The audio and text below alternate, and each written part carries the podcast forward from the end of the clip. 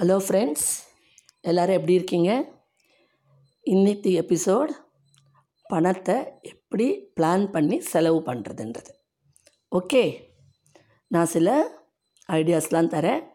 அதை பிடிச்சிருந்தா ஃபாலோ பண்ணிக்கோங்க. இன்றைக்கி தேதி மூணு நவம்பர் மூணு நாளைக்கு விடிஞ்சா தீபாவளி. எல்லாருக்கும் சம்பளம் வந்திருக்கும். கையில் போனஸ் வந்திருக்கும். கையில் எக்கச்சக்கமாக பணம் இருக்கும். என்ன பண்ணுறதுன்னு தெரியாமல் மு- திண்டாடிட்டு இருப்பீங்க. பணம் நிறைய இருந்தாலும் எப்படி செலவு பண்ணுறதுன்னு தெரியாது. பணம் கம்மியாக இருந்தாலும் எப்படி செலவு பண்ணுறதுன்னு தெரியாது. ஓகே பணம் அதிகமாக இருக்குது ஜாலியாக வச்சுக்கோங்க. என்ஜாய் பண்ணிக்கோங்க. எப்படி? உங்களுக்கு என்னெல்லாம் தேவையோ வாங்கிக்கோங்க தீபாவளிக்கு. பேரண்ட்ஸ்க்கு வாங்கி கொடுங்க. கிராண்ட் பேரண்ட்ஸ்க்கு வாங்கி கொடுங்க. ரிலேட்டிவ்ஸ் யாராவது கஷ்டத்தில் இருந்தால் அவங்களுக்கும் வாங்கி கொடுங்க. ஓகே.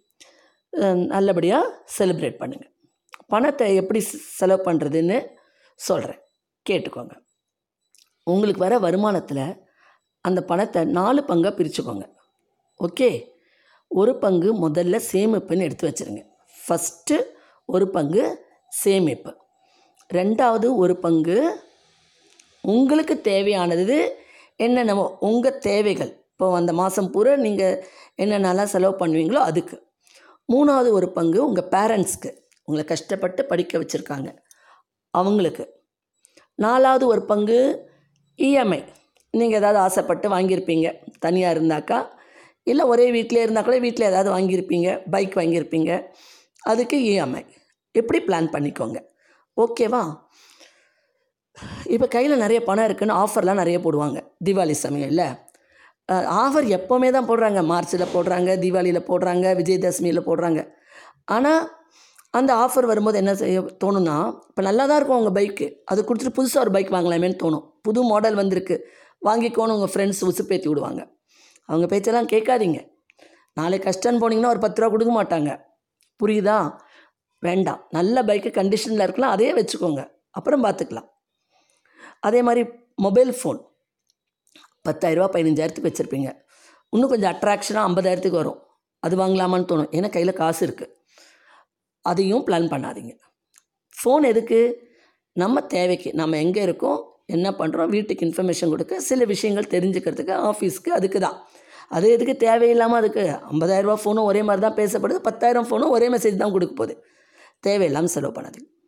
கேர்ள்ஸு அவங்க என்ன பண்ணுவாங்கன்னா லக்ஸூரியஸ் ஐட்டம்ஸாக வாங்குவாங்க. மற்றதெல்லாம் வாங்கணும்னு தோணும். கேர்ள்ஸ் இல்லையா? எல்லாமே வாங்கணும்னு தோணும். ஃபேஷியல் பண்ணிக்கலாமா? பியூட்டி பார்லர் போகலாமா ஹேர் கட் பண்ணலாமா?